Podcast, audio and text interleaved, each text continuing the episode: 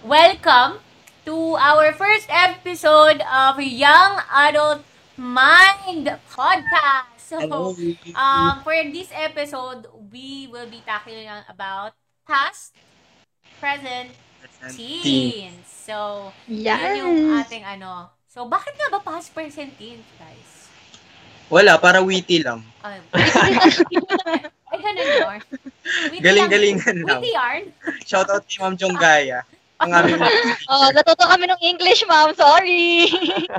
Dapat nga, ano eh, past perfect. Joke ano? Lang. Ipilit mo. Ano? Ano? Ipilit mo yan. Ipilit mo yan. um, is there a difference ng, you know, thinking, critical thinking natin, and then lifestyle, and then, um, of course, hindi mawawala, love life. Love life oh. natin. From teens to twenties. Ganon. twenties. So, twenties ha. Go ahead. Start. Start na kayo. Oh, mahirap na. Diyos ko. Mm-hmm. Perception, guys. Mm-hmm.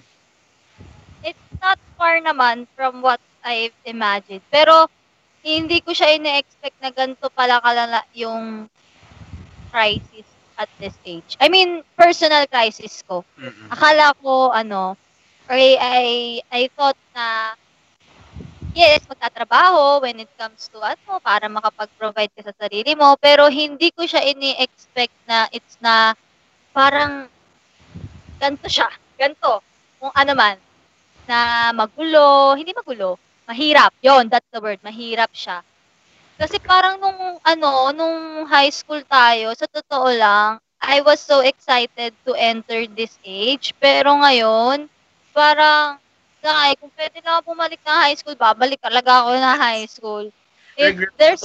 Ano? I second the motion. Nag-regret, nag-regret na tumanda. Oo, kasi sa totoo lang, akala namin, akala ko that time, yung iniiyak ko during my high school and my college years, yun na yun. Pero guys, tas, matamis yung luha pala that age. Ngayon pag tinikman mo yung luha niya, gusto niya isuka.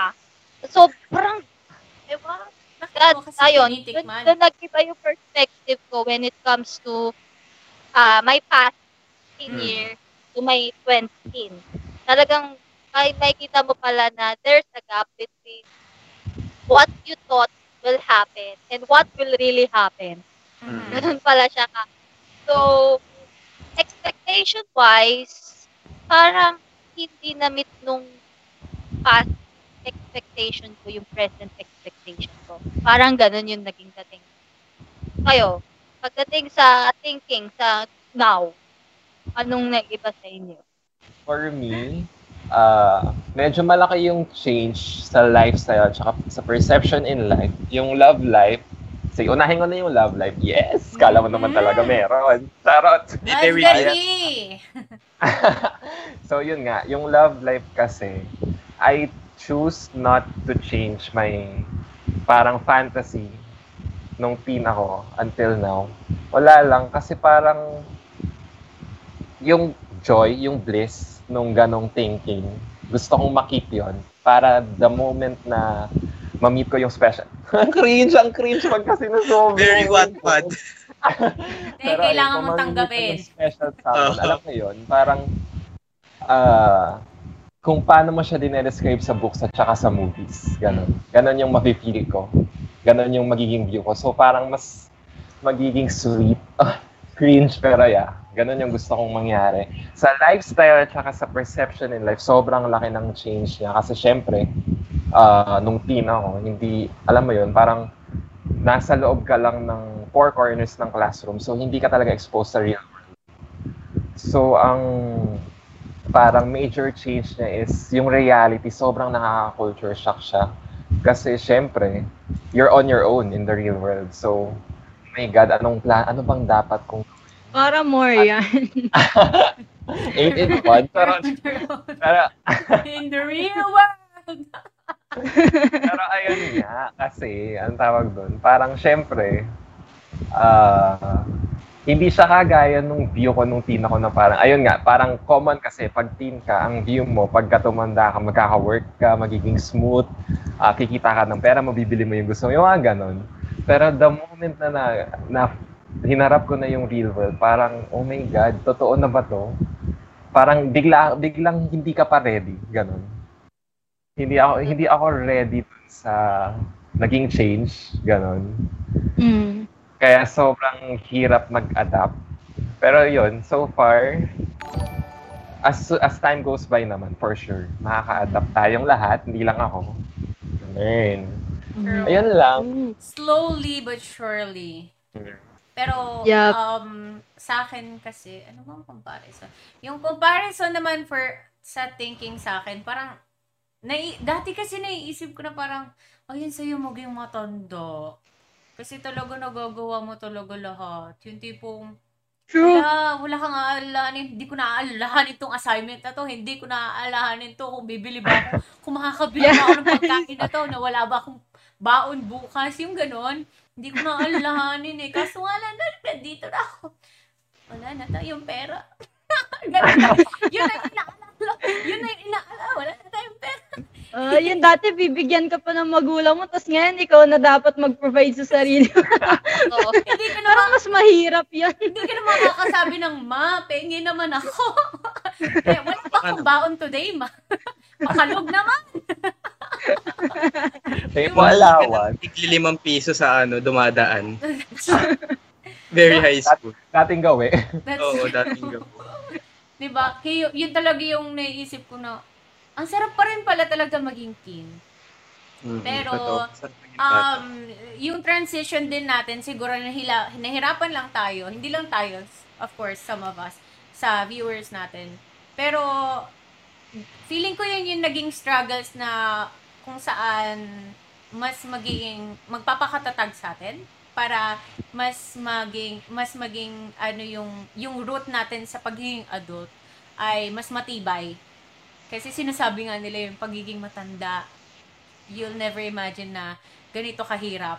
Eh, kung ganun pala, eh ano pa tong young adult na to? Yung pagiging young adult, ganito na yung experience natin, di ba? Paano pa kaya pagdating natin doon? Di ba? So, um, yung comparison na dati, feeling ko madali, tas ngayon mahirap, na-realize ko naman na parang, siguro madali na to sa ngayon. Ngayon lang.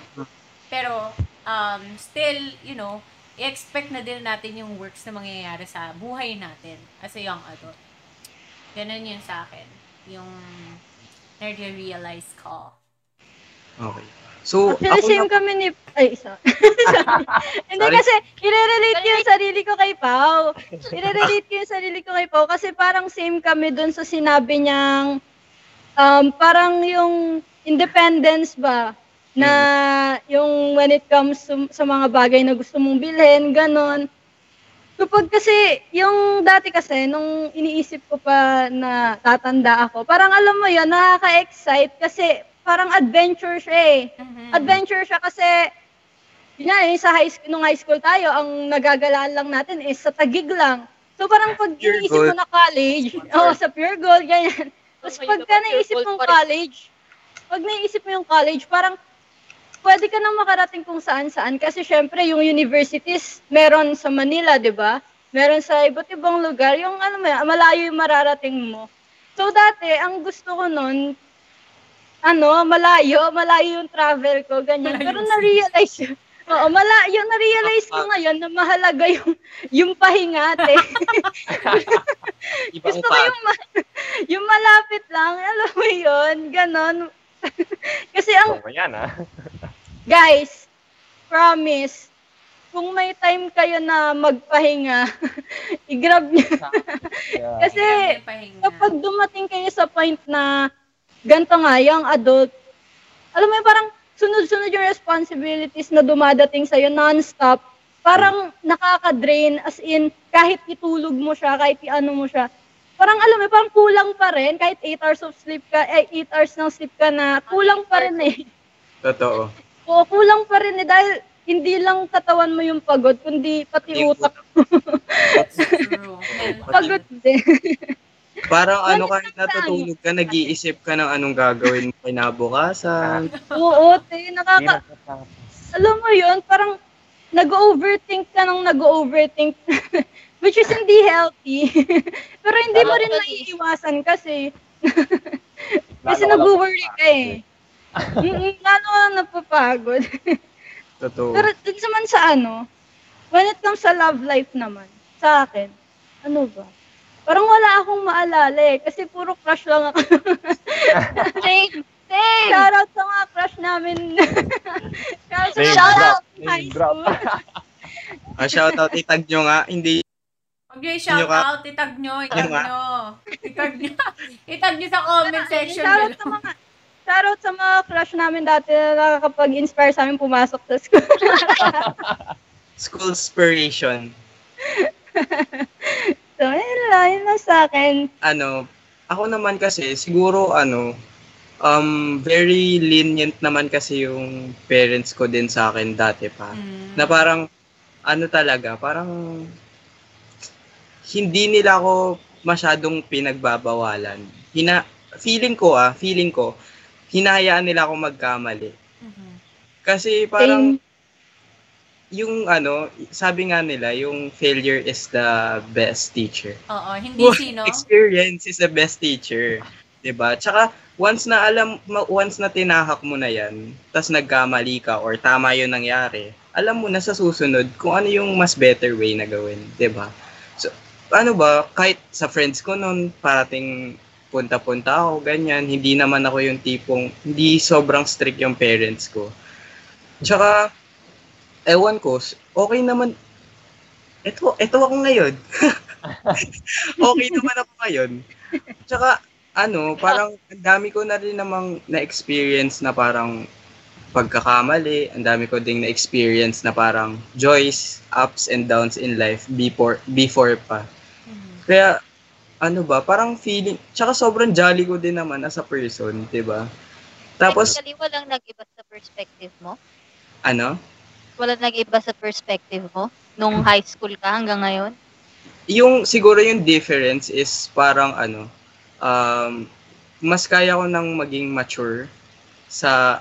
Yung decision sa, making, you mean? Uh, decision making. Uh-huh. Pero yung perspective ko in life, parang medyo same pa din na parang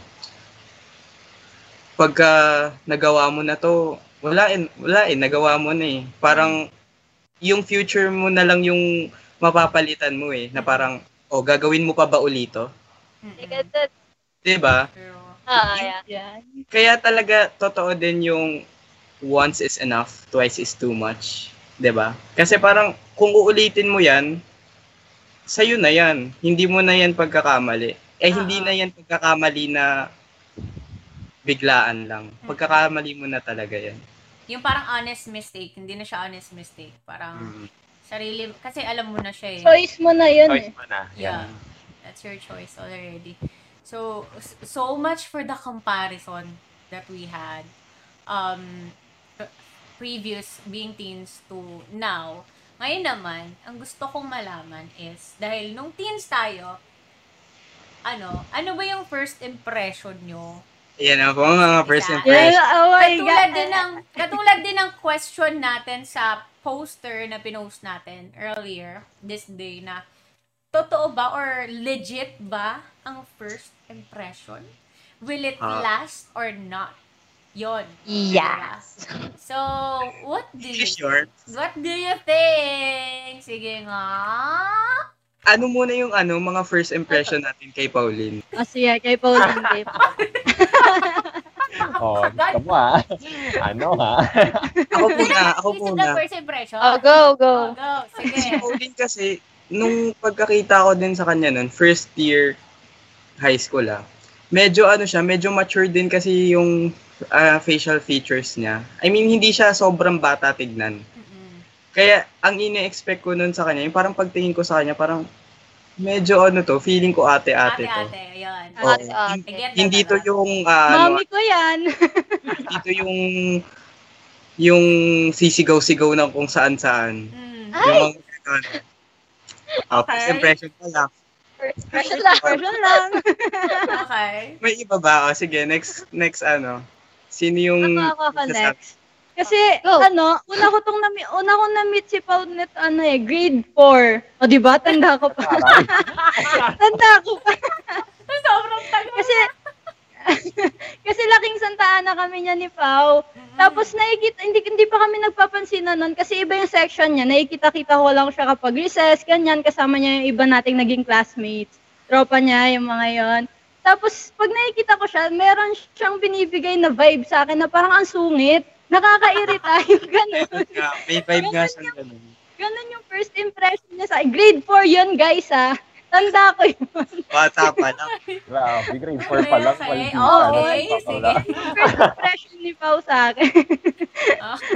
Okay. Walang personalan, baka mamaya bumawi kayo pagka... Ako? Ako? Inuwi nyo. Ito lang. Una kita nakilala first year. Kasi yeah. first year yun, no? Yung nag-perform tayo, isang lahi. Tama ba? Tama, tama. Mm-hmm. Una ko talagang impression sa kanya, te, walang hiya. In a sense. In a sense na hindi siya nahihiya. Promise. Ah. Oo. Hindi yung... baralpal na ugali. Oo, kasi... Choke ako. Wait lang. Parang ano siya, um, paano ba yun? Walang hiya with class? Paano ba? Basta alam niya kung kailan siya magiging walang hiya. At walang that hiya, time. Parang... Confident na lang. Confident. Confident. Oh, okay. Eh. Oh, sige. Ako yung magkakampante pa uli na. Oh. Confident siya in a sense na magiging confident ka rin pagkasama ka. Parang ganun yung first impression ko sa kanya. Siya yung ano, mag-fear sa'yo na, go, kaya mo yan, kaya mo yan. Para siyang ganun. Kasi nga, maingay siya. Maingay talaga siya, te. Um, ayun yung unang naging impression ko na pupunta kami sa stage. Siya yung, ano, siya yung magdadala ng show. Parang ganun yung ramdam ko kay Pao. Para siyang, ano, life of the party. Life of the party. Party goer naman pala this girl. Aga. Sige, ayusin mo. Ayusin mo. Oh, next, next. Uh, ayusin ko baka mamaya kasi mapunta tayo sa online trash, trash talkan, hindi na podcast. Online or nagulan. Oo, online na. Kinakabahan nga ako sa mga first impression nyo. Ah, Diyos ko, Lord. Okay. So, ayun. First impression ko kay Pao. Actually, uh, i-incorporate ko na rin si Yana dito. Kasi nung first ko silang nakita, dun talaga yung nag-perform sila ng isang lahi sa stage. Yun talaga yung na-amaze ako. Kasi, alam niyo yun, parang... Uh, yun nga, freshman tayo nun. So parang naisip ko na, wow, kaya nilang gawin yun kahit parang bago lang sila dito sa school. Alam mo yun, parang nakaka-amaze kasi yung confidence nila. Hindi mo sure kay Pauline. Pinaglumaan natin. Pinaglumaan. Inamag. Oh, pero ayun, nakaka-amaze yung confidence silang dalawa ni Iliana. Ah... Uh, Pero yung dating nila sa akin, alam mo yung parang hindi mo sila marireach. Sila yung mga taong hindi mo marireach. Alam mo yun? Oo, parang yung kung manonood ka ng mga high school or, uh, ah, tama, high school movies or dramas, sila yung parang uh, campus crush. Ayun, yun yung term. Oh, sila yung campus crush. Ganun yung iba yung... Alam mo, lalaki ulo ni Pauline yan eh. Wala kang filter guys, walang filter. Fair lang. Kaya parang sa, sa first impression ko lang ikaw natuwa, but parang dun sa iba hindi. Wala nga, no? Hindi, anyways. Okay. Pero ayun, yun yung first impression. Okay. So, ang tanong, dun sa first impression nyo ba? Totoo ba? Totoo ba? Siyempre ako una. Kasi ako yung una.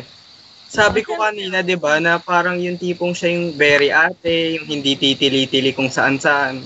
It's a prank pala. It's a prank. It's a prank. Siya, yung, siya pala yung tipo ng tao, after mag-perform, akala mo seryo-seryoso, biglang mamaya, titili-tili. Naglulumpasay pa yan. Okay ka pa ba dyan? As in, hindi lang, hindi lang yung tiling, ah, as in, malakas na tili. Mariri- sigaw, te, sigaw. Di mo lang talaga, di ko lang, g- ganun ko siguro na-express lang talaga yung feelings ko. Lalo, pero, usually na-express ko siyang ganun. Kapag na, ano, kasama kayo, hindi ko siya na-express kasama yung iba. Like, sa inyo, kadalasan. Yung sa akin, masungit. Masungit. I get that a lot. Talagang, oh, ano. Ano I naman, vote for sa yes. facial, sa facial features mo, mm-hmm. talagang yun yung magiging first impression ng karamihan. Pero, pagka nakilala ka naman nila, ayan, tulad nga nung sinabi ni Tyrone, loka-loka ka. Ikaw yung ano eh, alam mo yan, ikaw yung parang tagabuhay ng conversation, ganun. Yes. Yo, sino pinakamadaldal ngayon dito? Oo, oh, kunyari sa G C natin nung high school, hindi yun mag-iingay kapag hindi ka nag-chat una, di ba? Yung mga ganun, siya yung... Pero in mo, kahit virtual eh, no? Kahit virtual, te, ganun kalala yung pagiging loka-loka niya. yung, yung sa akin is, di ba nga para ka nag-cheer up, yun, yung life of the party, which is true. Hindi pala siya joke. Hindi nyo, sino nag-joke sa atin dito? Sino ang... secretary na nung high school, secretary pa hanggang ngayon dito sa podcast na to, guys. Kung sino talaga alis ka. Practice pala siya. Practice pala siya ng high school. Promise, pag nag-meeting kami, nag-briefing kami, pero pala kami pa, ano, pa minutes of the meeting. Siya gawa-gawa, ano. Siya nagsasummarize na na pinag-uusapan namin. Talagang initiator siya sa mga bagay-bagay. Ha? Hindi namin sinabi sa kanya, siya lang mag-isa yung nagmi-minutes pick. Oo. Nagpipili lang ako. Pasensyahan nyo na. Pinag-A S M R na na keyboard. Siya yun. Alam ko yun. Initiator siya ng barkada. Hindi ko rin siya agad kasi nakaklose. Parang dahil lang sa circle of friends din. Parang yung circle of friends na circle of friends ko rin. So, doon nagsimula yung friendship. Ang masasabi ko doon sa first impression, naglast yung confidence pero yung part na parang hindi siya reachable. Yung ganun. Uh, Nawala yun. Pero yun, naging relatable siya at saka ang sarap niyang kasama. Promise. Parang hindi lang siya, kung yung sinasabi niya, mostly para siyang yung loka-loka ganun. For me, may half-half, half-half. Kasi yung kalahati, may mga natututunan ako sa kanya, specifically in life. Kasi nga parang, ano na rin naman, ah uh, tawag doon, hindi na hindi na kami yung mga first year, second year naging close eh. Parang third, paano na, pa-college, pa-college na, gano'n. Yeah. Mm. So yun, parang mas naging, kaya siguro kami naging close din. Kasi yung views niya sa life, parang na, may natututunan ako doon. Sobrang mature for her age talaga. Yeah. So. Exactly. Well, thank uh, you. Para siyang, parang, ang, parang last generation siya na buhay pag magbigay siya ng perspective sa isang buhay. Grabe naman yung last generation. Mahihiya, mahihiya kang magsabi ng immature thoughts kasi ang mature nung pagkakatingin niya pala sa isang bagay. Anyways, gusto ko malaman din, ano bang first impression niyo kay Angel? Medyo tahimik siya nung, ano eh, nung unang kita ko sa kanya. Sobrang okay. Tahimik. Hindi lang tahimik ah. As in, tahimik na tahimik na parang nandun lang siya sa upuan. Siya yung tipo ng tao na parang hindi makabasag pinggan talaga. Yun yung first impression ko sa kanya. Oo, oh, kasi di ba naka-ponytail pa siya tapos ang laki ng tenga niya. Cute niya. Cute niya, nakaupo. I think yung ponytail niya, guys, ay yung pinaka nag-glow up sa amin. Sumunod kay tayo. Si hindi, si Angel. Si Angel. Angel talaga. As never, never naglugay si Angel. True. Oo, lagi siya naka, naka-low ponytail. Tenga niya, it's sobrang laki. Tapos, lagi siyang may sakit. Patry na ulit. Patry lang isa pa. pa- Kaya ang sabi ko, hindi, hindi, ano, hindi, throwback. Oo. Sige nga, labas na yung tenga mo, tapos low band.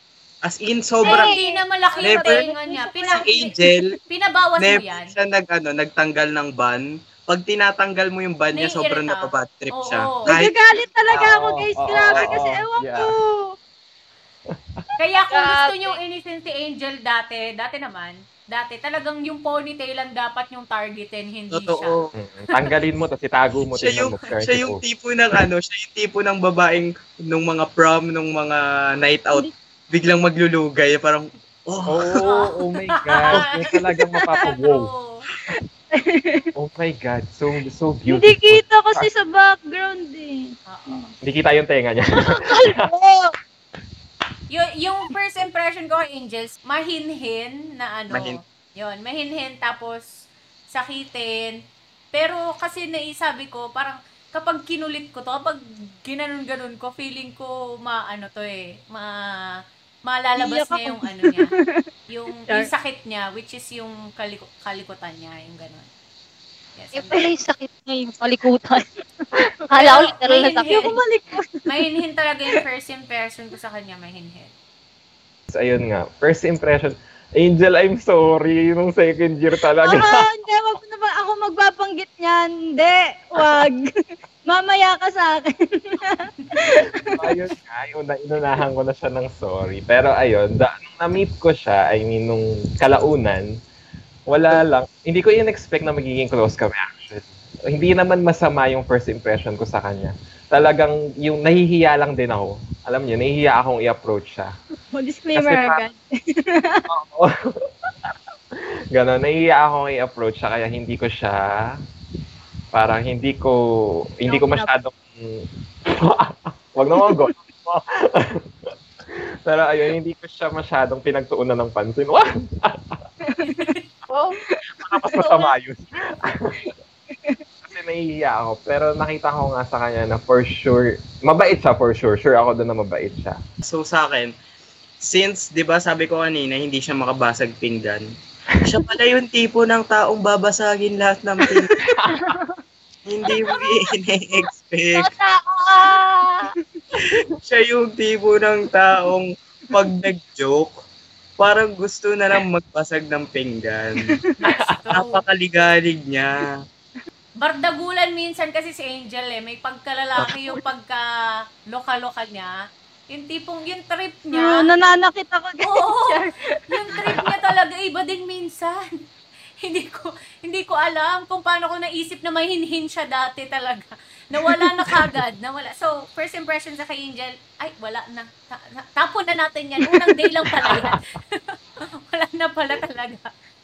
Si Yana naman. Ah. Yana, anong... Sa tingin mo ba, nag-last yung first impression mo kay Angel? Um, hindi. Okay. Kasi nga talagang promise, kala ko ano siya, taong nasa gilid lang lagi, tahimik lang lagi. Hindi, siya yung leader eh. Parang kung sa banda, leader of the band siya. Lagi siyang nasa harap, tapos magwawala. Tapos susunod na tayo. Oh. Ganun siya. Hindi pala siya yung taong mag-iintay lang. May initiative si Angel, ano. Na magwala. So, oo. Um, sobrang iba yung naging impression ko sa kanya ngayon. Kasi dati para talagang, hindi ko nga matandaan talaga kung paano kami naging close. Siguro nagigitara siya, kumakanta ako, ganun naman kadalasan. Pero parang, ang naglalas pa rin sa akin talaga kasi is, lagi ko siya sinasamahan sa clinic. Dahil lagi siya may sakit. Pero, ano, ulo, yun siya. Oo, lahat talaga guys, parang lagi siyang ano, lagi siyang may sakit. Tapos, ang impression ko dun sa kanya, hin- hanggang dun lang kami. Ngayon, parang si Angel na yung pinaka-life ng ano namin, buhay namin. Lagi siyang leader. Leader siya sa mga pinagagawa namin. Yan, yun siya. Nag-iba talaga. Siya yung nauuna. Parang siya yung nauuna nga dun sa may alam yung mm. gagawin. Ganon. Uh-huh. May alam, tulala nga ako lagi. Hindi nag-last yung first impression mo sa akin kasi nag-exceed siya. Mm-hmm. Hindi ka lang mabait. Alam mo yung isa, ka, isa kang creative mind. Yes, yeah, creative mind. Creative, creative mind ka dyan, girl.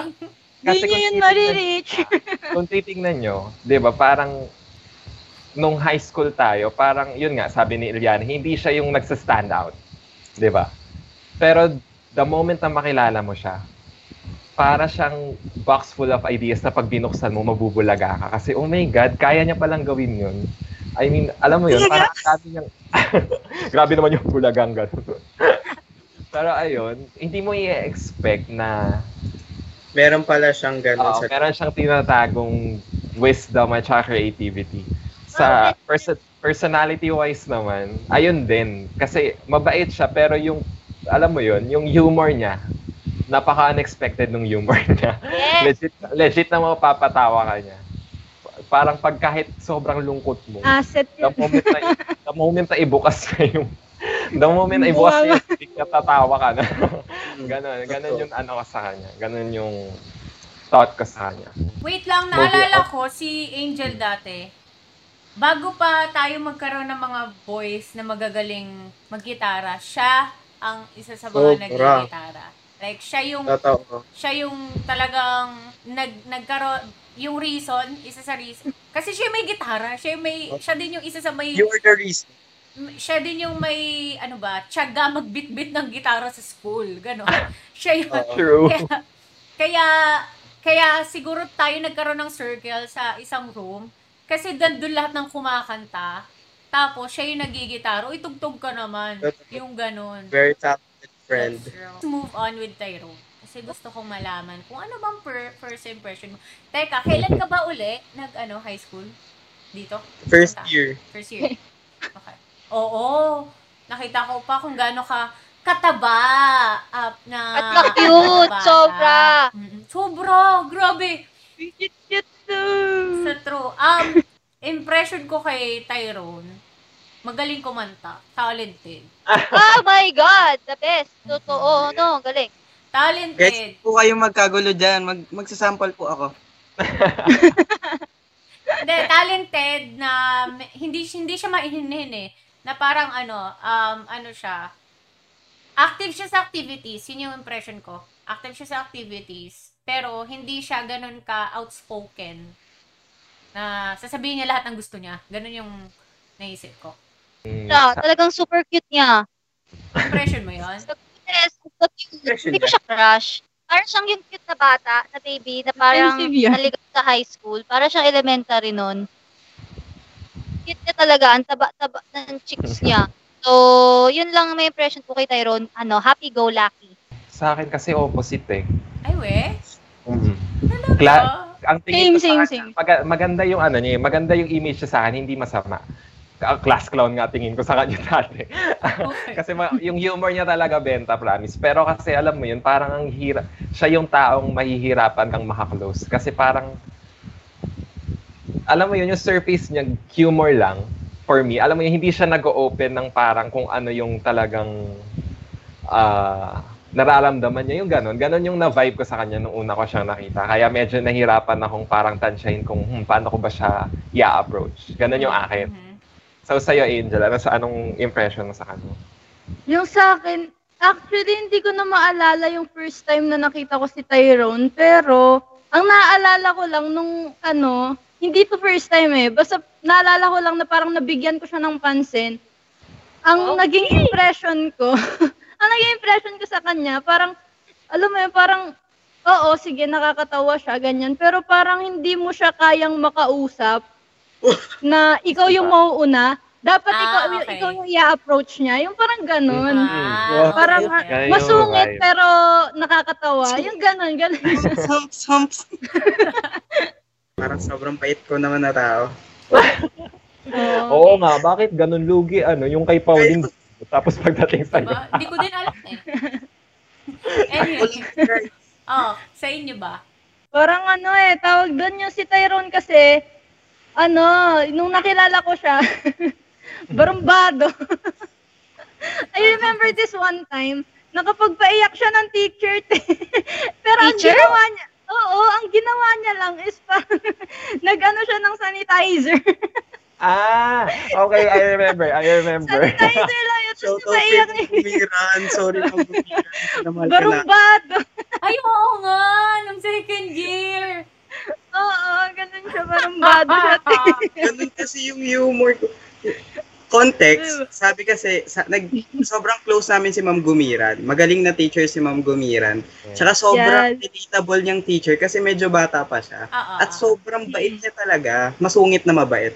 Tapos sabi ko, Ma'am Gumiran, may joke ako, pero kung magagalit. Kasi pili ko magagalit siya. Sige, pili ko magagalit na siya, pero... Ginawa ko pa din. Sabi niya, hindi, sige nanali. Ano yung gagawin mo? So, ano? Tapos sabi ko, in-spray ko sa kanya yung, ano, yung alcohol. Sabi ko, atch! Pula siya. Tapos, nag-walk out. Nagalit siya doon. Sobrang. Kung nag-explain si ma'am noon, absent kasi ba ako niyan? Hindi na naman siya maalala. Wala-wala ka nun yan, na hindi kita saka maalala. Saka nasa labas ka. Kasi ng corridor yun. Mm, yeah, yeah, Oo, yeah. so may labas dyan. Alam mo naman kami, chismosa. Laging nasa labas. Chismosang kapit. Laging nasa labas. Yun yung pag walang teacher. Oh, ano yung sinasabi mo, Angel? Sabi ko. Explain naman daw si Ma'am Gumiran. Oo, oh, yun ang explain. Ay, may ano, tawag doon kasi yung alcohol na inano ni Tyrone nun, may glitters. Eh, takot daw si ma'am. Ayaw oh, na sa glitters. Ayaw na sa glitters. Nakakaiyak ka kanya. Kapag hindi yung ano ni Tyrone. Oo. Sabi oh, naman niya, hindi oh, oh, naman daw siya galit sa akin. Ayaw niya lang ng glitters talaga. Oh. Pero let's ayaw go with Bor, ha? Kasi we'll be saving Eliana Marie Mahalpaga later.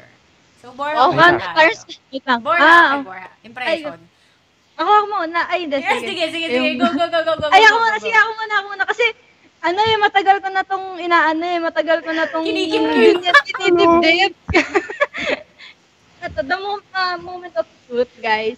Nung second year kasi, kasi di ba ano yon by name, ay, by surname yung sitting arrangement. So, kanonigo ako, Borja siya. So, B O, tas C A, magkatabi. So, nung una kasi, nung transfer kasi ako nung second year, bumalik lang ako nung high school nun eh. Second year ako bumalik sa Santa Ana. So, nandun sila na una eh. Sila Tyrone, si Ana, nandun na sila. E di, sila magkakakilala na, ganyan. Tapos ako, ako yung new kid that time. Tapos si Borge, hindi ko alam kung bakit ganun siya, pero lagi siya nakatalikod, guys. Nakatalikod siya sa akin. I'm like, doon pa naman ako sa pinaka-corner, sa may left side, tapos oh, wall na yung nandito. Wall na yung nandun. So, so sinong kakausapin? Oo, yung dingding. Hindi na akong inaharap. Ang laking tao pa naman ni Borja. Oo, alam mo yung nakapisado ko na yung guhit ng sando niya sa polo. Hindi pa rin, wala pa rin. So, so, yung first impression ko sa kanya is snob. Snob talaga. Yung hindi ka, alam mo yun, yung hindi ka, walang ano, walang, hindi ka, hindi siya pala kaibigan. Ganon. Ganon yung ano niya sa akin. Wala siyang pakialam kung sino ka man. Totoo ba yun? Sino ka ba? So, so, totoo ba? Talk to my back, ganon. So, feeling mo totoo ba yun, Angel? Pero yung ano, yung ano naman, nung habang tumagal naman, yun nga, sabi niya nga, nahiya, nahihiya lang siya, which is, ramdam ko naman na nahihiya talaga siya. And hindi naman siya snob kasi he turned out one he turned out to be one of my best friends nga. Yeah. Kasi oh, syempre ano, ano kami, para nga kaming ano eh, brothers and sisters. Ang taray, brother, brother and sisters in faith. Parang ganun kami. Uh, parang ganun kami. Parang alam mo yan na hindi hindi ko kayang hindi ko kaya mabuhay nang wala si Mark. Wow. Parang ganong level ng closeness. Yung bito ka, gano'n. Mm-mm. Ganun din ko kay Borja, snob.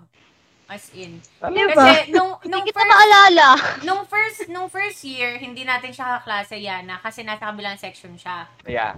yeah. Um, so, nung second year ko siya nakilala. So, naisip ko, ang ang lagi kasing sinasabi, eto yung, ano, eto yung, ito yung kapatid nung pinakamalaki sa Santa Ana. Yeah, oo. Ito yung, yung pinakamatangkad sa Santa Ana. Sabi ko, eh, usually kinukwento yun ni Ma'am Calais kasi kilala, kilala ni Ma'am Calais yung brother mo, di ba? Mm-hmm. Napaisip kasi ako, nasabi ko, sinong, ano, sinong pinakamatangkad? Kaya may one time doon na siguro, hindi, hindi ako siguro lag, hindi ako siguro late, late ako talaga. So, nung, nung time na late na yon, syempre, nasa dulo ko ng pila, di ba? Napa, tinignan ko talaga, sabi ko, sino ba yung pinakamalaki? Gano'n ako, tapos nakita ko yung kuya mo, tapos, eh, ang impression sa kuya mo, ang ano niya, ang snub niya, nga tignan. Kaya sabi ko, oh, parang snub siya. Pero, yun, oh well. So, after nun, hindi naman talaga siya snub, kasi, sumasayaw kami ng ano, S N S D, oh my God. Second year. Oo, siya nag-introduce sa akin sa K-pop. Si Borja. Minahal ko ang S N S D dahil sa kanya. Naging bakla ako, guys. Dahil sa kanya. Dahil sa kanya ako. Wait lang. So yun, dahil nasabi mo na, Pao, yan yung ano, yan lang yung siguro yung pinaka, ano, pinaka unang natatandaan ko talaga siya. Sobrang, bukod sa sobrang tahimik, lahat sila, mamaya pagka-lunch break, magugulat may concert. Nagkakayaw, no? Ay, gano'n ko sa tinatabi pa nila yung ano table ng teacher. Tapos eh, wala nang I D si Yana. Kasi nandun na sa ano, principal's office. Humiram ng kaset. Kaset? Oo, humihiram sila. Ganun talaga. Kaya ang first impression ko sa kanya, Feeling artista. Siya yung tipo ng tao na hindi namamansin pero biglang magpo-perform sa harapan. Alam niyo, first time ko makuha yung mga ganyang impressions, promise, na feeling artista. Pero yun naman, feeling ko ng glass din yun. Kasi medyo, ano kayo, medyo, ano ba, parang tahimik ka din naman talaga. Tapos once na kailangan mo mag-perform, katulad ng... Oh, nung Christmas pa, nung Christmas chuchu natin, yung dance. Oo, oh, oo, oh, oo. Oh, oh. Pag kailangan mag-perform or kuwari, um, magre-report sa harapan. Mm, siya yung tipo ah. ng tao na hindi lang nagbabasa ng report. Yes. Ay, oo. Eh, alam mo, hindi nagsisettle on.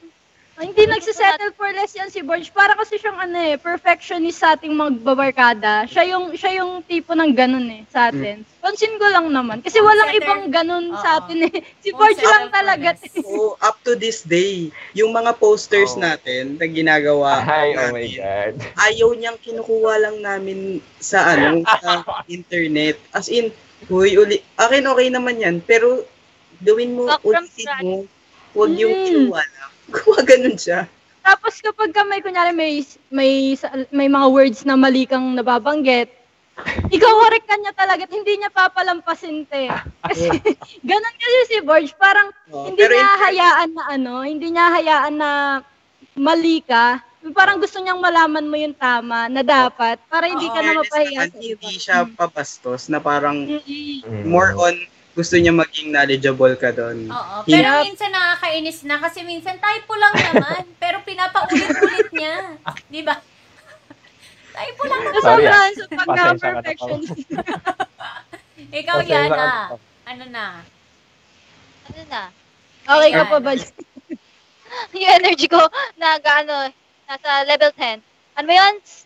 Parehas lang ako kay Borge when it comes to Borham. Actually, siya yung nag- i- nag-imprint sa akin ng best memory ng high school. Yes! Wow! Footprints on the... Ano, lahat ng uh, memories ko ng high school, the best dahil andyan si Borge. Dahil Alright. dun sa K-pop. Alright. Inintroduce na ako sa K-pop. K-pop Grabe. Is... Kasi nagkaroon ako ng grupo dahil kay Borha. Totoo. Hmm. Uh, ano eh... Ano ba yun? Paano ba? Nung high school kasi ako, para kung no permanent address. Hindi ko alam kung sino talaga yung, ano, grupo ko. Wala akong specific grupo. Pag nagla-lunch yung mga tropa natin, nakikisabay lang ako. Pero di naman nila talaga ako kagrupo. Mm-hmm. Si, pag lumalabas kayo dati sa McDonald's, di naman ako kagrupo, nakikisama lang ako. Pero kasi, nagkaroon ako ng ng talagang grupo dahil kay Borha, dahil nung sa K-pop, yung sa sayaw. Girls' generation talaga, te. Oo, dahil, dahil ako, meron akong, ano, ano ba power? Hindi. Meron akong, ano yun dati, may privilege akong manghiram ng cassette tape dahil nga performer ako sa Santa Ana. Doon, nagkaroon ako ng identity dahil dyan, dahil dyan sa ating nag-iisang matangkad na kaibigan. Yo, yun talaga. Identity. So, parang ano siya. Identification ko. Ano best, best memory ko siya nung high school. Si Borha ang best memory ko ng high school. Yes. Ako, yes. transitioning ng high school to college ang memory ko kay Borha. Na sobrang solid. As Kaya kung ako sa inyo guys, yung sa viewers natin, kung may mga Gen Z man tayo dyan. Sa totoo lang, um, you just need to find the right people to be with. Kasi mag-shift ka, magka-ano ka, dadating yung time na parang wala ka mahanap na perfect na grupo. Pero when you find the right people who can vibe, who you can vibe with, tapos parang hindi kayo nag-differentiate ng, ng gustong gawin. Hindi kayo nagsasapawan. Ma- mararamdaman mo yung safe place mo sa kanila and you will ano treasure that na sila yung best memory mo at that time. Kasi I've met so many friends in this lifetime pero lagi ako nauuwi sa kanila. Sa high school friends ko. Kasi they are, they gave me the best memory yeah. na meron ako during my teenage years. Deserve. Hindi lang teenage years until now. Same. So, sa mga viewers natin dyan na Gen Z, if you don't feel that you fit in one group, or if you feel that you are not welcome in one group, dadating yung time na mahahanap nyo din. Kung hahanapin nyo, kung talaga magiging expressive kayo, mararamdaman nyo yung safe place nyo na matatawag yung mga kaibigan nyo. Don't so, set just ipilit. Um, para sa akin, huwag yung ipilit. Kasi um, kapag naka-vibe mo kasi sila, automatic na yun eh. Like, yung vibe nyo na mismo yung mag, magko-connect sa inyo. Parang mag-guglo sa inyo. Pare-pareho kayo ng wavelength. Ganun. Totoo yan. Huwag yung ipilit. Kasi ako, hindi ako nakakasama sa kanila lagi. Totoo yan, di ba? Pag may lakad tayo, bago ako makasama sa kila Mary noon, parang ang hirap pa. Because may different restrictions ako na wala sila. May restrictions mm-hmm. sila. Pero hindi nila ako pinilit. Hindi hindi yun yung naging reason para umalis. Mawala ako sa grupo. Yeah. Na hindi ako maging bilong sa grupo. Hindi yun yung naging reason. So, yeah. Ang ano ko lang is, kasi parang nawawala tayo dun sa, yes, may mga viewers nga pala tayo dyan, na maging, kasi parang naging into it tayo sa first impression, ang sarap mag, mag ano, mag-isip-isip na bumalik na. Pero, um, it's the friends ng, yung mga kaibigan na mararamdaman mo, yung safe place mo, during high school, maybe kung di mo man siya mahanap ng high school, mahanap mo siya ng college, pero, huwag yung ipilit yung sarili nyo. Kasi tignan yung impression namin sa isa't isa. Hindi pala, ay, hindi nyo pa pala nasasabi impression nyo sa... Speaking of, uh, speaking of impression, hindi pa natin nabibigyan ng first impression si Yana. Ang dami niya nang sinabi, guys. Oo, so, sorry. Papunta kasi yun. Papunta kasi kami doon. Natouch ako. Natouch kasi ako. Naalala ko talaga parang si Borja. Tapos pumasok si Angel, naging K-pop. Tapos sumali si Be My Baby na, please, Be My Baby na si Pauline. Ah, si Ian. Anong Miss Ian? Bigla akong naging ano, bigla lang ako naging emotional. Sure. So, so yun, balik na tayo sa first impression natin. Si Yana na, kasi syempre, ang unfair naman kung lahat tayo na, meron. Ano, na sumaya yung pakiramdam at nainis si Yana. Siya, yung, siya lang yung nagpasayag. That's true. So, ako, gusto ko mauna, gusto ko rin mauna. Go, go, go, go. Talaga nga ako sa'yo. Yung first impression ko kay Yana, and I think lahat sa... lahat tayo. Ano? Uh, Yana! Alam ko na yan, huwag ka na mag-hesitate. Ako siya. Kasi nung high school, syempre, yung immature natin. So, kapag merong isang nag-step up sa mga bagay-bagay, isipin mo, ay, bida-bida, ganun. Yun yung first impression ko kay Yana. Which is, nung mga tumagal-tagal naman na, hindi na nag, hindi siya nag, ano, parang nagbago siya, naging, naging, ano siya, positive term, yung bida-bida. Kasi, alam mo yun, parang siya yung nagiging initiator ng class. Kunyari, kapag ka may mga performance task, ganyan-ganyan, walang nagsi-step up eh. Kung wala si Yana, walang magiging, hindi kami makakapagsimula ng mga bagay-bagay. So, kung kung ano, kung may, meron mang naging hindi magandang nagsamahan sa atin, kay Yana, yung umumpisang ano, ganyan. Sobrang ano ko, sobrang grateful ko na naging magkaibigan kami. Kasi nga, andyan siya palagi. Alam mo yan, siya yung kaibigan na nandyan palagi kahit nga, nung one time, nasa office yan, nagtatrabaho. Nung chinat ko, nung may problem ako, nag-reply, nagulat ako kasi andyan siya, alam mo yun, yan, nakakatuwa na may mga... Ayan, dahil po hindi na-reach na yung quota. Hindi po naka-reach ng quota si Yana dahil po kay... Oy, nakaka-reach ako quota, huwag kayo ganyan! Iba, oy! Oo, sa akin naman, ako naman. I'll go! Kasi si, ano, si Yana talaga, ewan ko, sobrang ano talaga niya.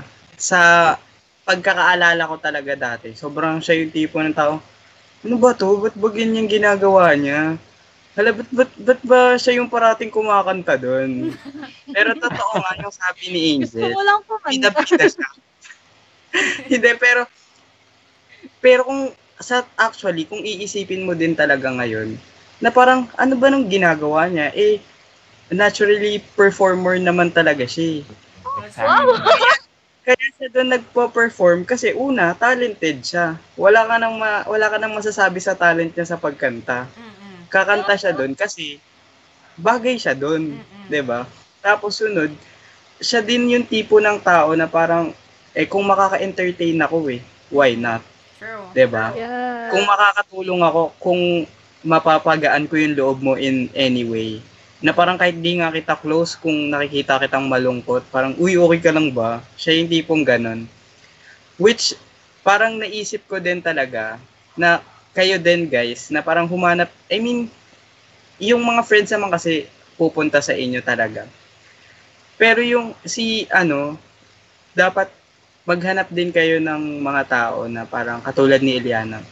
Siya yung tipo ng tao din talaga. Hindi, totoo. Siya yung tipo ng tao na grabe kasi, nung college din ako, nung earlier college, panay, nagtutweet ako, ganyan. You know, mga parang, oh, sad moment, sad boy, gano'n. Tapos, relatable. Oo, yun siya yung tipo, ako yung tipo na, hmm, kakaiyak, ganyan. Tapos, siya yung tipo ng tao na parang pag chinat mo, alam pala niya. Sa, si, naalala ko kasi chinat ko siya noon eh. Tapos sabi niya sa akin, parang, iniintay lang kita mag-chat eh. Nakikita ko tweets mo eh. Mm, siya yung oo, gan- ganun siya. Hindi yes. siya yung tipo na parang magmamarunong siya na, oh ano, sinabi ko na sa'yo eh. Mm. Hindi siya yung tipo ng ganun. Parati niyang sinasabi na parang, okay lang yan, ganyan, na parang, ganun talaga ang buhay, will walk through life, ganyan. Uy, natatouch ako pala ko, di ako natibirang natatouch. Parang nire-respect na yan na yung space natin eh, oh, as, a, oh. as an individual. That's right. Kaya, uh, oh, pero hindi siya, hindi nawawala yung care niya sa atin talaga, promise. Kaya masasabi ko din na up to this, up to, up to today, up to today, up to this moment. Hoy, ayutin mo kasi ganun, nanonood si Ma'am Jonggaya. Ayun si Ma'am English mo. Ma'am Jonggaya, shout out sa iyo. Shout out sa iyo, bud. Hindi, pero after this, ano? Ma'am, comment ka. Ano, ma'am, the pressure. The pressure. Ma'am, ma'am, tutorial. Ma'am, tutorial. Oh, so yun, going back, si Eliana talaga, kahit ngayon, bida-bida pa rin siya, pero maiisip mo din talaga bakit eh. Merong reason. Oh, yung bidang bida na bida naman talaga. Yung ganun oh, oh, yung siya na eh. Siya yung nag-i-initiate din talaga. Isa siya sa nag-i-initiate sa atin. Siya yung tipo ng taong pinapansin kung ano yung mali, pero gusto ka ring i-correct. Siya yung ganun tao. Ayaw niyang mapasama ka. That's true. Oh, oh my God, I love you. Ikaw pa, what what can you say? Ay, ako, char. Hindi, um... Kaya na kasi, nung first year, kasi dati, hindi ako talaga nag-umakyat sa stage, hindi ako, alam mo yun, parang, kung sa tingin ko, may talent ako, feeling ko wala. Para sa, ay, sa, sa akin, wala, sa akin. Pero sa kanya, siya kasi, parang sinabi niya, ewan ko, pero siya yung nagsabi din kasi sa akin, no, na parang, siya yung, ano, siya, ako yung isama, isasama niya for, yung kanta nga, yung sa, ano yun? Buwan ng wika, oo, yung sa yeah. performance. Eh, sabi ko sa sarili ko, parang, hindi ako confident kasi dun sa boses ko. Kasi hindi ko alam. Hindi ako nag-choir, hindi ako nag-ano by that time. Tapos, eh, nakita ko sa kanya yung confidence niya na, di ba kapag, meron pa ngayon yung audition sa classroom yun na parang sinasabi na, ganito yung gagawin. Eh, siya, nakapag kumakanta, lagi nakaganon. O kaya laging gagawin. Yung malikot yung kamay. Oh, oh. Yung ganon. Eh, sabi ko, Um, nung una, naiinggit ako, naramdaman ko yung inggit na parang, hala, kasi ang galing niya, natata- na-achieve niya yung ganung ano, notes. Mm. Sabi ko parang, hindi ko kaya, yung ganun. Pero, tap, pero naisip ko din na nung, nung nagsabay na kami, parang amazing, parang ano na lang, um, inspiration, kung paano ko siya ma-achieve. Tapos, yung notes na inaano niya. Tapos, binigyan niya yung knowledge niya sa akin nung nagpa-practice kami. Binigyan niya yung knowledge niya sa akin na kapag kakanta ka ng ganito kataas, ganito. Nasa bahay pa nila kami noon. Doon ka pa kami nag-aakot. Oh, eh. Ganon. Oh, tapos, sabi ko, na, nung naririnig ko ngayon sinasabi nila na bida-bida si Yana. Sabi ko, oo, bida-bida naman siya. Wala, sabi ko, and wala namang problema para sa akin yung pagiging bida-bida. Kasi sabi ko, bakit? Kayo ba? Makakanta nyo ba? Makakakanta ba kayo sa stage ng ganyan? Yung ganon, yung tipong, ma ma ma ma sa ma high ma, ma ano nyo ba yung ma-meet nyo lahat ng high notes. Pero alam mo yun, naririnig ko din sa kanila na yes, bida-bida siya. Pero kapag kumakanta siya ng The Prayer dun sa oh, gym, yung tipong sinasabi, may naririnig ako na ang galing ni Yana. Ganon. So, naiisip ko na siguro kaya nila nasasabing bida-bida si Yana kasi naiinggit sila in some way. Kasi kaya ni Yana. Yeah. Ano? Kaya yeah. sabi ko, okay lang. Kaya nga kung, kung sinabi niya, siguro mali sa kaya, na, mali sa pandinig ni Yana na sinasabi ko, isa ako sa nagsasabi ng bida-bida siya. Not in a way na masamang way. Kasi para sa akin, oo, bida-bida naman siya. Kasi nga, kaya niya naman. Hindi, bida-bida yan. Kaya, alam ko na, bida yan, hayaan mo na yan. Bida-bida talaga yan, ganyan. Pero wag din natin i-alis yung fact na sobrang sarap inisin ni Eliana. Ay, true. True. True doon. Wala namang ano yun. Kapag magkakaibigan naman, hindi lang naman siguro sa atin, kahit naman siguro sa iba, na parang meron ka talagang isang, isang, isang tao, kaibigan na ang sarap mong asarin. Ganun talaga. At ako yun, no? Ah, ikaw yun. Ako yun. Yeah. Alam mo ba yan, kaya pinipilit ka namin mag-overnight kasi gusto namin ng chichirya. At ikaw yun, yung pulutan. Oo. Siya na yung nagiging ano. Oh, ikaw. Ako. Last ito, na yun. Kasi nasa, nasabi nyo na lahat eh. Kasi mm-hmm. same tayo ng mga views kay Eliana. Pero ang masasabi ko, parang siya yung gem na, alam mo yun, kung ganun yung tingin mo sa kanya, na-miss, may na-miss kang gem, na-miss mo yung treasure. Kasi uh-huh. siya yung definition na there's more, a per- there's more to a person if you just look clearly. Mm-hmm. Siya yung definition nun. Ano siya eh, may initiative siya tsaka confident. Pero for me, fragile siya. Yes! Kasi alam mo yun, no. parang makikita, makikita mo sa kanyang confidence siya, ganun, kaya niya.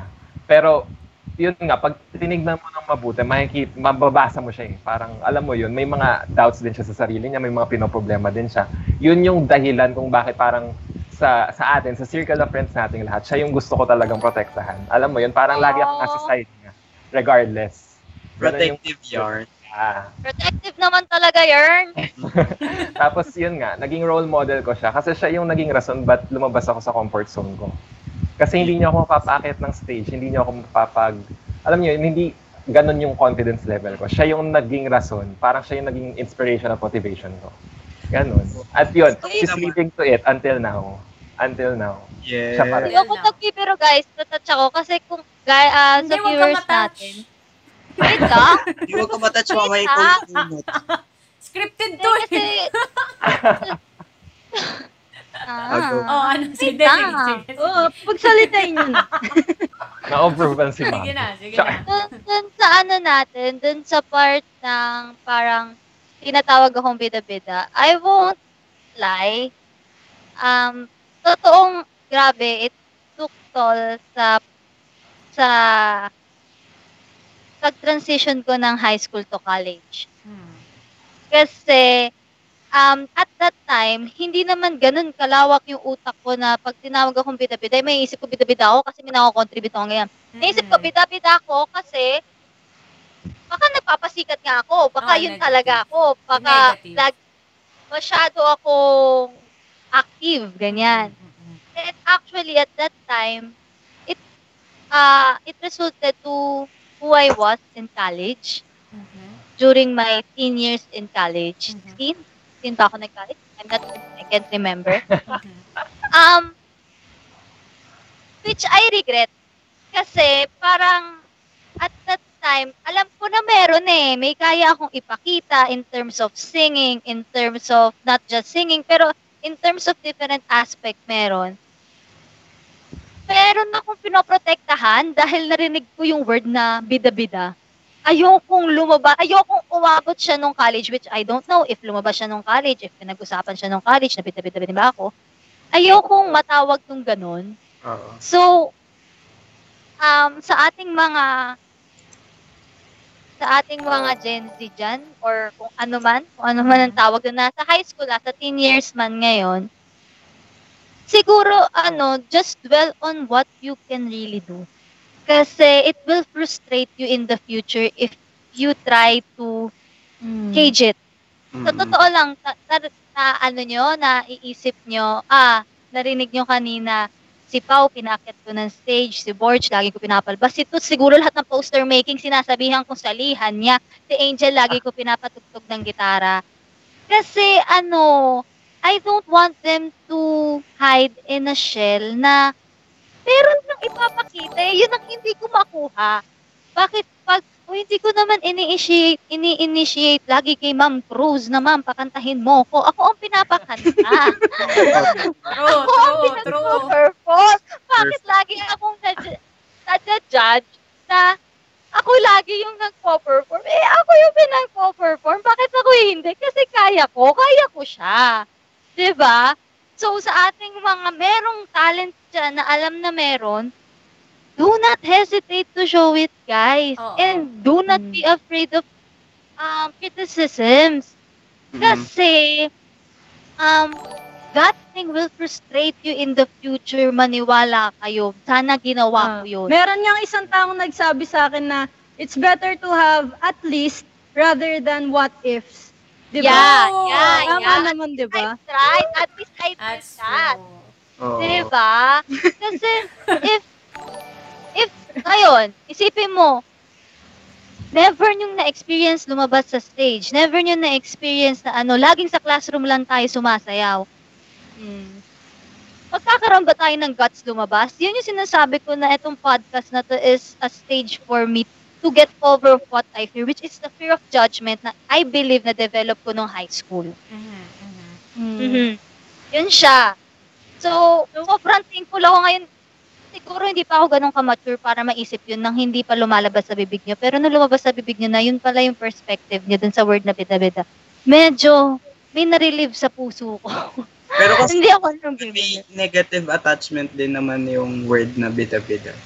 Mm-hmm. Meron, hindi naman talaga, ano, kasi kapag ka narinig mo naman talaga yung word na yun, negative talaga ang dating sa'yo. Unless ipapaliwanag sa'yo kung yung, wow. ano ba, yung totoong, ano, mean mo ng bida-bida, gano'n. Katulad na ginawa natin ngayon, di ba? Kaya nga. Pero oh, actually, sa totoo lang, hindi ko, hindi ko in-expect na sobrang laking naging impact nun sa'yo.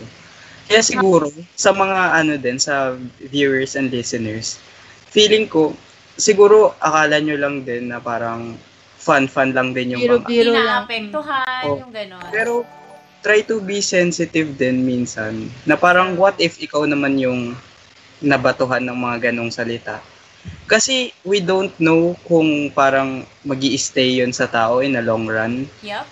Kung saglit lang yun sa kanya. Mm-hmm. Pero one thing is for sure, maapektuhan yung tao. That's right. So, Let- meron ako isang post lagi sa Facebook. Sorry, sorry, sorry, sorry. So, yung sa akin lang, parang ano ba naman din yung magiging mabait ka sa ibang tao. Uh-huh. Diba? In, it won't hurt you. Pero let's put it in the mind of teens tayo nun, ha? Teens uh, tayo nun. Teens kasi oh. medyo marami. Pero yun, teens tayo nun.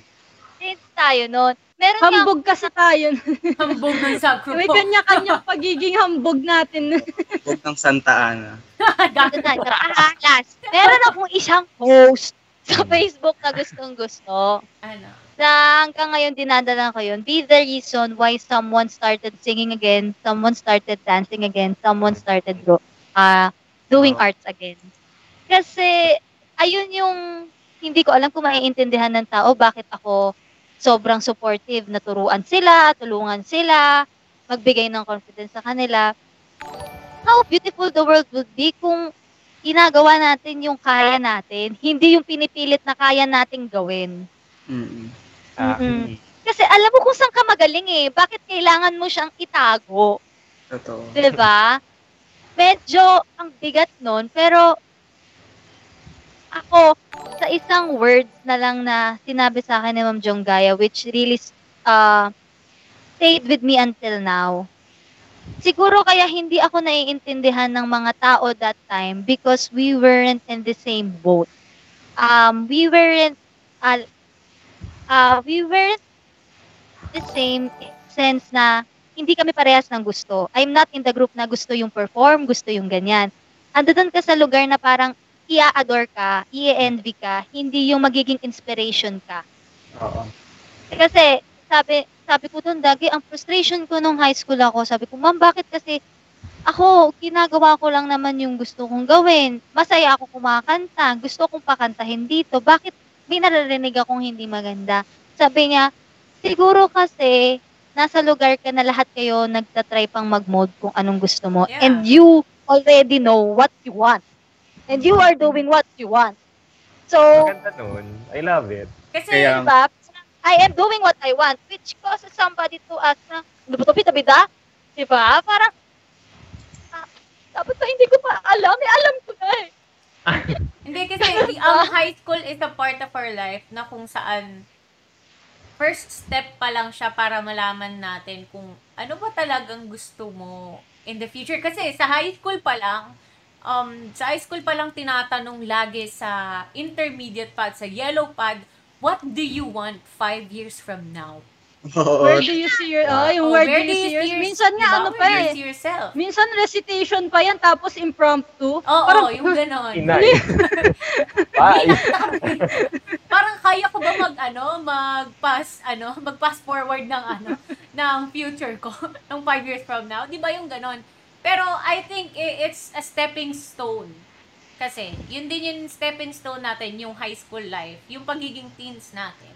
Itong past present teens, yung pag um yung pag-build ng sarili natin. Katulad ng ayun nga sa sinabi nating lahat. Um ngayon, the reason kung bakit tayo nagkaroon ng lakas ng loob para humarap sa lahat ng viewers natin, magkaroon ng podcast kasi way back in high school, it was we were molded by one of our friends, one of our um professors or teachers. Diba? Kasi dun sa mga sinabi nila, dun sa nangyari sa atin sa past, nung teens tayo. So, I guess, hindi lang sa atin, um, sa iba din, sa lahat ng nanonood sa atin, or sa mga makakarinig neto um, in the future na yung pagdadaanan nyo man nitong high school, um, sa high school, it, it's just um, a phase na in the meantime, in the future, of course, magkakaroon kayo ng, ano, y- y- ganito, yung ganitong pag-uusap with friends na tinatawanan nyo na lang. E di po, ano ba yan? Nakala mo negative, tapos yung pala, dahil hindi lang kayo nag-uusap, hindi lang masyado naintindihan, hindi pala siya negative. But diba? The thing is, you need to find a friend na makakapag-usap ng mga ganong bagay. Kasi, not everyone is real, not everyone is genuine, or not everyone has the courage to say that to a friend. Diba? Kasi para ang idea niya is, I'll protect you na lang in my own way. Mm-hmm. Which is not bad. Pero lang kasi, para sa mga viewers natin, ah uh, sa mga teenagers natin, actually, uh, teenagers natin ngayon, parang masyado silang mature in their age. Diba? Kampanan niyo yung pagiging mature in your age niyo. Think in the mind of an adult na parang, will this affect who this person is at the future? Hindi ko alam kung kaya na ba ng extent ng pag-iisip niyo yon, pero take it from me. Um, words can really make or break a person. Mm-hmm. It can make you go higher than you think you are, or it can make you stagnant. Para hindi ka na gumalaw, para hindi mo na ulit narinig yung words na yun, or it can make you go lower than who you can be. Kasi parang, ano, past, present, teens, guys. Um, past, your, your past. past molds you. Oo. Mm, your your past present. molds you to who you are. Oo. Um, be, be as genuine as you can be in your present time. Mm-mm. Totoo. Be, live your present.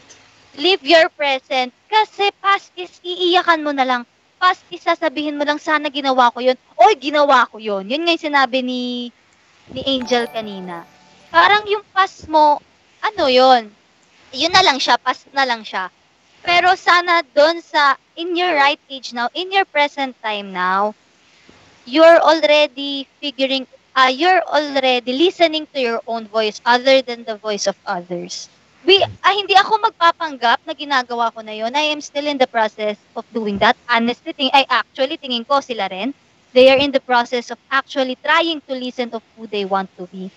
Pero hanggat nasa edad kayo, teenagers kayo, I think the most important thing that you can do is to really believe in yourself. That's true. And find a good place or good people who can help you grow. Yun. Mm-hmm. Pero, be with the person din talaga na parang will believe in you. Mm-hmm. Yung same perspective as you. Hindi yung parang will drag you down. Yeah. Kasi pero, is, yeah. Hindi, pero hindi naman kasi lahat din nakakakuha ng ganitong friendship. Diba? Yeah. Kaya nga, yeah, yeah. Na, alam nyo ba nung high school, na especially nung graduation, napaisip ako, magtatagal ba tayo? Like, after Yo, ba netong, after ba netong graduation na to, after ba natin mag-yakapan na gano'n? Talaga, parang, yak, yak, yak. Um, mag, um, after five years ba? After five years din ba? Mag-uusap-usap din ba tayo? Which is, gra- grabe, parang miracle. Hindi naman miracle, pero, Um, napaka-amazing lang, amazeballs lang na, alam mo yun, um, it's been what? Six years? Seven. Mag-eight years na nga ata. After natin graduate? Oh, six, eight, mga seven. Eight, fourteen tayo graduate. Mag-six. Sorry, Ma'am Calais. Six. Kasi twenty fifteen tayo eh. Calais, po ako. twenty fifteen tayo graduate, so, it's twenty twenty-one already. So, six, six years, di ba? Six years. It's been six years and still. Di ba, magkakausap pa rin tayo. Na-vision nyo ba yun? Kasi ako, um, um, medyo, siguro naisip ko kasi yung friendship na mangyayari sa atin after graduation is, parang may, may touch lang. Parang keep in touch lang. Pero hindi totally ganito na magkakaroon tayo ng podcast, magkakausap-usap pa tayo, magkikita-kita tayo ng ganito. Yung ganon. Kaya, it's amazing. Amazing, yay. Just additional information, guys. Um, wala pa ata. One-fourth pa lang kami nung sinasabi naming magkakaibigan. We have a group talaga na until a now huge. Is pa rin. Yeah. No? eighteen, yeah. eighteen kami. Mm-hmm. eighteen kami sa... Sarili-sarili na buhay, diba? Pero, I believe naman na the friendship is there. Nag-uusap-usap. Yeah. And I know nanonood yung iba dito kasi nakikita ko yung pangalan nila. Mm-hmm. So, I love guys. Yun yeah. siya. Yung That's sabi nga ni Pauline, tingin niya magkakaroon ng, ano yun? Magiging in touch pa din tayo. That's maglalas. Very different uh-uh. from mine.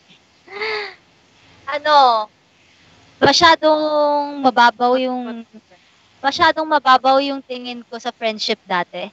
Mm-hmm. Like, it, uh, friendship should be in a way na parehas kayo. Magkasama kayo sa isang place. Lagi kayong magkasama. Yun, ganun yung parang friendship. Parang best friend type, okay. Ganun. Mm-hmm. Ano kasi, para kung ano, hindi ko alam kung may trauma ba ako sa friendship, may ano ba ako, pero I have this trust issues when it comes to friendship na does these people really consider me as their friend? Mm-hmm. Cool. Yeah. Lagi naman may ganun. Sa lahat naman I, siguro. Sa viewers natin, merong nakakaisip ng ganun. Does these people really think of me as their friend? Mm-hmm. Ayun siya. So, yung nakikita ko sa TikTok dati na, ano ba yun, yung iyak kayo na iyak na graduation, tapos pag nagkita kayo next week, awkward okay. na. Akala ko ganun tayo. Pero, sobrang thankful ako kasi sobrang iba yung characteristic namin sa isa't isa. Ito. Na yung iba tahimik, yung iba bigla na lang magwawala sa G C. Mm-hmm. So, alam mo yun, nag-compliment kami na, thinking about it, yun pala yung nagpapala sa friendship mo, not forcing one another to become the same. Mm-mm, totoo. Mm. Tsaka ang ganda kasi ng diversity din na. Oo, sobra. If you think of it, na pag tinignan mo talaga yung, kung, yung per person sa atin, parang halos walang magkapareho sa atin. Sobrang different natin from each other. Totoo. Not in a way na ano ah, na magkakaiba sobra ng gusto.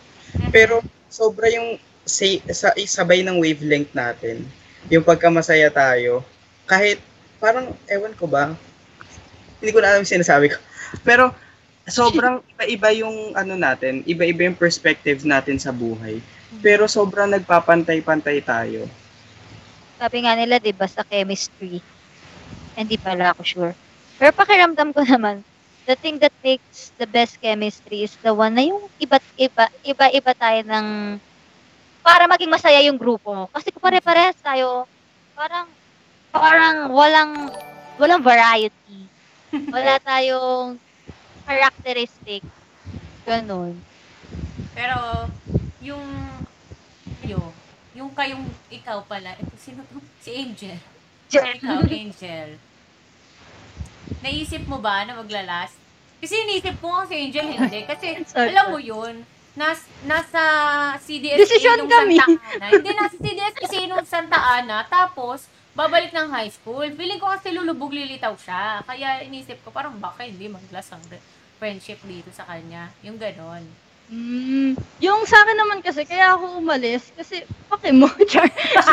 Hindi, ako naman. Pero yung lang, yung ganon, vision ko nga eh. Vision ko nga. Hindi. Ang ano sa akin, wala, confident ako sa, ewan ko, kasi, ewan ko kung bakit, pero confident ako sa friendship na meron tayo. Siguro kasi dahil naka-close ko kayo talaga isa-isa. Or, or nagtiwala talaga ako sa inyo na, ah, mahal ako neto mga to, ma- mahal namin ang isa't isa, mag-aano talaga kami. Parang, alam mo yun, kasi, ewan ko, hindi ko na matandaan masyado, pero parang meron ako isang nakausap, or dalawa, na napag-usapan namin na after high school, dapat magkita-kita pa rin tayo, ganyan-ganyan. Meron eh, meron, merong conversation na nangyari nun, hindi ko lang maalala kung sino yung mga kasama, pero may nangyaring ganong conversation. Tapos, ano, yun, dun, yun yung nag-ano sa akin na, ay, salamat, meron. Parang, parang nakita ko yung mga meron tao na, oh, yung man nakakita constant. Ako, nakakilala ako ng mga tao na, yun, constant. Yung mga constant oh. people na hindi mawawala sa buhay mo kahit anong mangyari. Diyan lang, yan, yun, yun yung ano ko sa inyo eh. Yun yung tingin ko sa inyo nung high school. And I'm so grateful, promise, na hanggang ngayon, eh, nandiyan pa rin kayo, kausap ko kayo. Alam mo, parang walang nagbago sa atin. I mean, yung sa friendship natin, walang nagbago. Mas ano lang siya, mas naging intact lang tayo, guys. Oo. Oh. Hindi pa, hindi pa pala ako nakasagot kanina. Yung sagot ko kasi, parang, nakita, ewan ko, nakita ko din kasi kayo talaga as, parang halos kapatid ko na kayo. Parang sobrang, eh, hindi, I mean, parang yung tipo na parang, away, okay lang, ganyan, normal, away. Mm-hmm. Diba? Tapos tawa yeah, na. Yeah, yeah. Oo, yeah. Shout out kay Rona at saka kay Eliana. Shout out sa laging magkaaway. Tapos yun, tapos parang nung graduation, I mean, ewan ko, pero hindi naman ako naiyak nun din. Pero nakita ko talaga kayo as parang mga tao talaga sa buhay ko na malamang. Last. Akala ko mukha. Pakalato. Malamok. Mga lamok lang pa rin sa mga. Oo, mukha kayong lamok. Ang sarap niyong pag-tirisin. Kaya yun, so, kaya feeling ko din, awan ko, yun. Ako, for me naman, kasi yun nga, bukod sa naging constant yung communication natin, hindi, I mean, hindi siya yung everyday, pero hindi tayo nagka, nakakalimot kasi sa communication. Also, Al- alam mo, feeling ko ha, eto ha, parang ngayon ko lang naisip to eh. If you want your friendship to last, be genuine. Yung genuine, yung pagiging genuine, sa sa'yo magsisimula eh. Pakita mong genuine ka. At yun yung nakikita ko sa inyo, na genuine kayong concern, genuine kayong magmahal, genuine kayong mag-treasure ng friendship. Yeah. That's why naging strong tayo, regardless of your strong, independent. Sure. Hindi ko sure, pero, hindi ko sure uh, sa independent man. Pero challenge in life din kasi talaga, challenge in life is to become genuine. Kasi mm. syempre, we all want to be accepted. Diba? Yep. Um, hindi ka naman i-welcome ng isang grupo kung bigla ka na lang nagwawala dyan sa kanto. Ah, baliw to. Parang ganun yung mga dati. Ah, parang ang hirap pakasamahan nito. Syempre, sometimes you need to adjust. And slowly show your real self. And if they can accept it, they're the people for you. May mm. nagsabi sa aking professor ko, kasi ako para akong, ayun nga, sabi ko sa inyo, di ba, para akong no permanent address. Um, this really stuck to me. Hindi ko mapiplease ang lahat. Yeah. Hindi ko, I can never so, please every, I have different group of friends with different kind of characteristics. Pero doon ako mag-iisip, sabi niya, kung sa high school ka, sa high school ka, I mean, I mean yung term na yun is not to disregard other groups that I have. Pero kung nararamdaman mong nas naiintindihan ka nitong grupong to, why force yourself in other people? Mm. Why force yourself to be understood by other groups of people? In which really, pag ginagawa ko yun, guys, para akong naubusan ng battery. Alam mo yun, parang, uh, I try to be as acceptable as I as, can be. Oh, as you can. Ah, okay. Natawala na yung sense of genuinity ko na matatawa ko. But imbis na pag, oo, genuine. Yung, parang hindi yung, na ikaw yung pinapakita oh, mo. Oo, yung parang uh, nasa grupo ka. Kasi, ah, sige, go pala, sorry. I'm sorry. Nasa grupo ka na, meron ka mga kaibigan to feel great, to feel good, to feel you. Pero, kaibigan pa ba yung part na ando dun ka sa grupo na you're, you feel like you're being judged always. Uh-huh. You get that point? Parang, uh-huh. once I, tawag sa akin is makimkimin eh. Mm-hmm. Makimkimin daw ako. Siguro, dapat naisip din ng iba kung bakit nagkikimkim ang isang tao when they are in your presence. Mm-hmm. Diba? Kasi, siguro nasa isip niya na open kaya to sa Open kaya, open kaya sila pag nagsalita ako in this kind of way. Malaking open impact. Kaya sila sa perspective ko. Kasi you can correct people. Ah, guys, you can correct others. In a way na sige, straight to the point, it may be offensive, pero you can still make them feel na you are doing that for them. Siguro dito sa mga kaibigan kong do, madami na akong naprangka. Mara- mm-hmm. ma- marami akong nasabi na masakit. In their lowest time, pero siguro tingin nila, ginawa ko yun para sa kanila. Which is true, din, yun yung intention. Oo, no? Ang parang hirap isa ako sa mga kaibigan na yun eh. Isa ako sa mga kaibigan na yun eh. Yung tipong umiiyak, nung tipong umiiyak na ako sa kanya, tapos parang, hindi kanya minumura, pero parang ganun yung dating ng mga sinasabi niya sa'yo. Ganun. Parang mapag- kung umiiyak ka, mapapagayon ka na lang parang, oo. Ako nga ako, tapos sabihin mo sa akin yan. Tapos kasi pag sinabi ka, ikaw kasi masakit ka magsalita, dati mo ba nakuha yung part ng... Pero she mean well naman, diba? To everyone. Well, oo. Saka meron kasi tayong ano, iba-ibang klaseng kaibigan para sa akin, ha. Parang kayo, kayo yung home friend ko, tapos meron akong friends na parang ano lang, na chill-chill lang, yeah, fun-fun yeah. lang, ganon. Yeah. Pero meron talaga tayong group of friends na parang uuwian mo talaga, yung gano'n. Yeah. Yung parang so, gano'n. Din, katulad ng sinasabi ni Iliana, yung parang dati kasi finifit in mo yung sarili mo sa ibang tao, sa ibang group of friends. Siguro kasi dati high school tayo, hinahanap din natin yung sarili nating identity. And you need that. You Oo. need that. Kasi, sa totoo man eh, nung bata tayo, sino ba namang ayaw na parang the best ka? True. To be in a group na the best. Lahat tayo na naghahanap ng ano eh. Lahat tayo naghahanap ng, ang tawag doon? What's that term? Parang... Agima? Oh, a- hindi! Parang, ano yan? Ano yan? Hindi ko naisip yung term. Parang naghahanap tayo ng significance maybe. Pero, oh. basta yun. Purpose, identity. Um, tao, hayop. Feeling love lang talaga so, talaga. Sinasabi ko kanina, feeling ko talaga, lahat tayo, gusto natin yung tingin natin sa sarili natin, best tayo. Always eh, naman. Dati naman, ano ba yung nasa isip natin? Ang mga best na tao, yung mga sikat, yung kilala. Yeah. Diba? Medyo shallow pa yung ano natin. natin. Na hindi natin alam na dapat pala ang unang ginagawa natin to find ourselves. Na ano ba tayo? Fit ba tayo talaga dun? Kasi kung hindi ka naman fit dun, bakit mo ipo-force yung sarili mo? 'Di ba? Kaya dapat talaga, feel, ako, ako ah, find yourself, know yourself, tsaka mo malalaman, tsaka mo, tsaka mo makikita yung constant friend mo. Oh, ah, just keep this in mind as well, ah, guys. That we are all in the stage of figuring out ourselves. So there are some mistakes that we can palampasin. Oo, gano'n talaga. Kasi, kasi oh, nga, oh, nasa ah, teen ka eh. Teen time ka eh.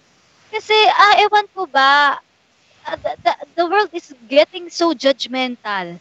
Alam mo yon, you make a mistake, then, fuck. You don't have People, the you don't have a control when it comes to the world. The only the only time that you have a control is when it comes to the people around you or you yourself. Yeah, yeah. yeah. Kasi ang ano totoo, eh? Ang totoo din, tayo sa sarili natin, kilala ngayon, kilala na siguro natin yung sarili natin. Pero iba yung gusto ng mundo na gawin natin. Oh, yeah, diba? yeah. Meron yeah. tayong sariling ano, parang meron merong certain na gusto yung mundo na parang, oh Pauline, dapat ganito ka, dapat magaling ka. Uh-huh. Ikaw Angel, bakit ganyan ginagawa mo, dapat ganito gawin mo. Ay, Ikaw, uh, kaya yes, kaya nga I guess um teenage yung mga na, na naranasan natin sa teenage days natin, years natin. After, yung nangyayari ba nito sa teenage natin, pagdating ba ng young adult, eh, yun ba yung dadalhin natin up until, like, yun ba yung magiging tayo? Diba? Mm. Yun ba yung yeah. magiging tayo? Kaya, um, gusto ko, gusto kong malaman by that, gusto kong malaman by that, sa tingin nyo ba, for, what that we've experienced way back up until now, um, do you think, are you becoming who you want to be or what the world really wants you to be? Alam mo, Pao, sa tingin ko, magandang sagutin yan sa susunod na nating episode. Yun na yun!